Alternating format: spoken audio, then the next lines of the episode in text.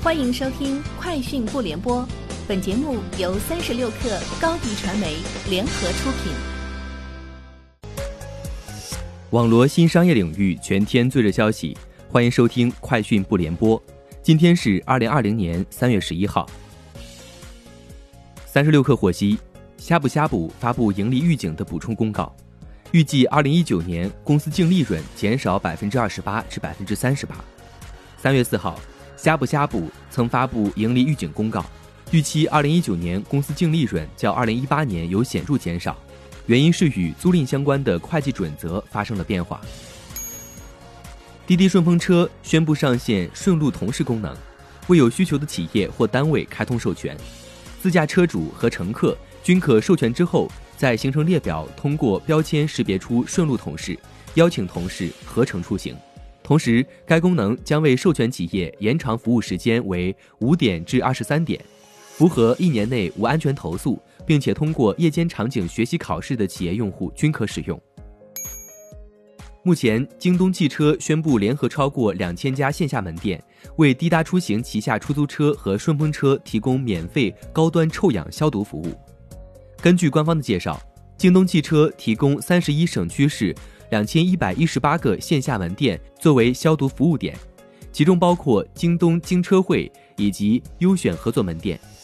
所有滴答车主均可在滴答出行 App 的齐心抗疫专题内领取一张车内臭氧消毒活动专享券，领取后可通过京东 App 或滴答出行 App 下单使用。丰田汽车公司基本决定将减产高档车品牌雷克萨斯，这是由于新冠病毒疫情蔓延。出口目的地中国的需求下滑，包括雷克萨斯以外车型在内，丰田整个二月在华新车销量比上年同期大减约七成。从十六号到月底，丰田汽车九州和丰田的田园工厂的生产线可能比当初计划减产百分之六左右。知情人士称，自从一月份中国各城市开始严格管制以控制疫情以来，iPad 需求一直在旺盛增长。和疫情爆发前苹果向供应商提供的产量预期相比，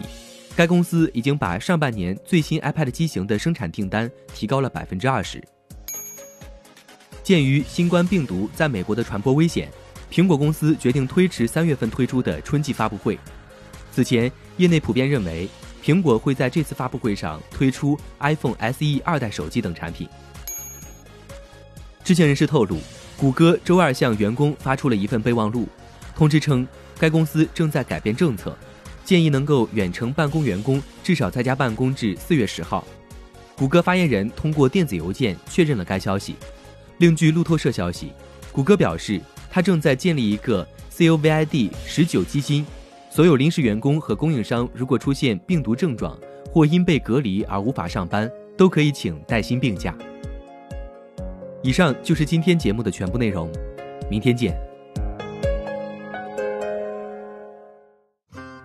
欢迎添加小小客微信，xs 三六 kr，加入三十六课粉丝群。